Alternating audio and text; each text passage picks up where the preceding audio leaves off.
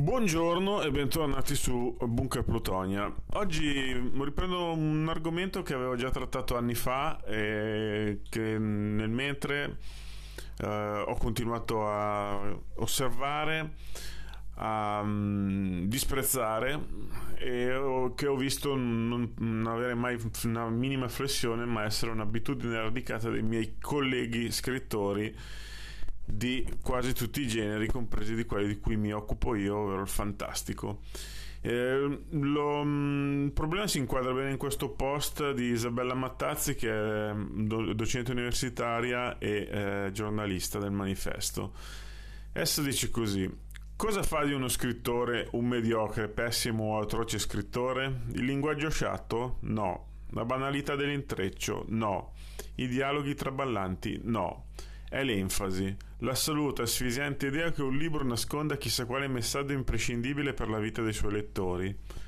Le frasi scritte come se contenessero una verità rivelata, le parole messe in fila per svelare, a te che evidentemente nulla sai, il destino delle cose, per mostrarti le tue paure, i tuoi traumi infantili, chi sei veramente, cosa veramente vuoi, la tua anima, l'anima del mondo, l'anima dell'universo intero la presenza continua di quelle frasi che io chiamo takeaway, frasi che le studentesse si appuntano la sera sul diario, che sottolineano a matita e che poi spediscono all'amica scrivendoci sotto ma come è vero? Ecco, questo è quanto, sì, l'enfasi, l'enfasi esagerata con cui molti autori, molti colleghi spacciano le loro opere, è una cosa che non ho mai sopportato nemmeno io, uno schema molto scolastico per vendere le cose, um, uno stratagemma basilare di strategia della comunicazione, spesso applicato in modo del tutto inconsapevole.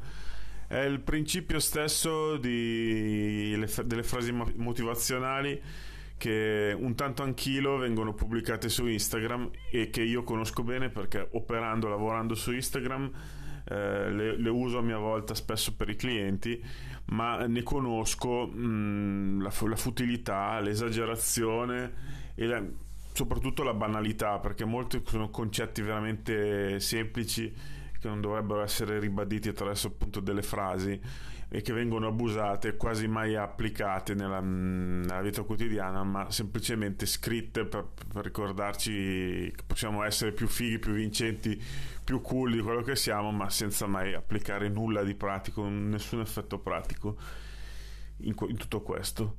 I libri che alcuni appunto colleghi vendono seguono lo stesso schema vengono spacciati come modelli dottrinali, non come semplice intrattenimento. Seppure contengono un messaggio, esso viene sbattuto in faccia al lettore, viene declamato in quarto di copertina, come dire, oh, questo mio libro non è un romanzo che ti intrattiene, è un romanzo che ti vuole cambiare la vita, che ha un messaggio preciso e io te lo spiego perché tu non ci sai arrivare. Non fraintendetemi, è bello che un libro abbia un messaggio, contenga dei valori, e che li possa trasmettere al lettore. Tuttavia, punto prima, non è necessario assolutamente che, lo, che li contenga questi valori, perché possono esistere dei romanzi di puro intrattenimento, soprattutto nei generi in cui, cui opero io, e non c'è nulla di male che un romanzo nasca per divertire come può fare un film o un fumetto.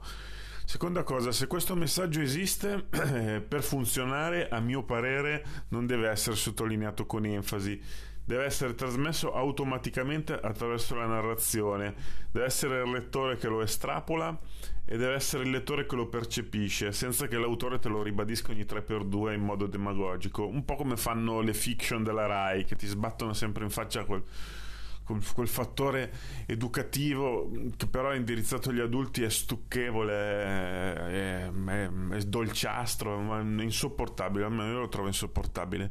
Così come trovo appunto insopportabili quegli autori, soprattutto autori del fantastico, dico la verità, forse perché ne osservo più che di altri generi, che tengono a ribadire, oh ma io scrivo fantascienza, ma la fantascienza è solo un mezzo, è una metafora per eh, insegnarti come si sta al mondo, per insegnarti i valori per insegnarti la verità, insomma. È una cosa che non ho mai sopportato perché A sminuisce i generi che sono nobili di suo, i generi appunto del fantastico, che siano anche solo intrattenimento, come dicevamo.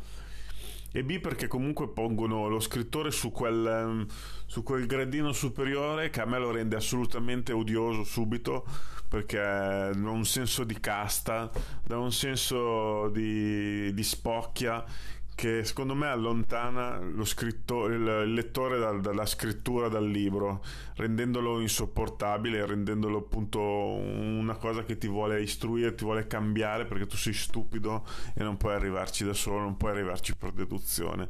Ecco, troppa enfasi appunto, troppo fumo negli occhi, troppa saccenza anche e troppe fasi, frasi da fascetta, avete presente le fascette dei libri no? in cui si, si, decanta un'opera sempre come rivoluzionaria, rivelatrice, moralizzatrice, anche se non viene usato questo termine che quantomeno sarebbe onesto. Ecco, metteteci meno enfasi, colleghi scrittori, metteteci meno enfasi a spacciare ciò che scrivete perché a volte vedete cose che non esistono e a volte sapete pure che non esistono, ma vi piace troppo la vostra voce, vi, pi- vi piace troppo cantarvela per ammetterlo. E anche a livello di puro marketing o marketing social, perché poi queste cose rimbalzano oramai sui social più che sui giornali, vi assicuro non funziona, non funziona, non attecchisce e quindi per concludere in maniera netta direi non serve veramente a nulla. E questo è quanto, cosa ne pensate? Fatemelo sapere, i canali li sapete, li trovate sul mio sito alessandrogirola.me e se vi è piaciuto questo episodio condividetelo sui vostri profili social. Alla prossima!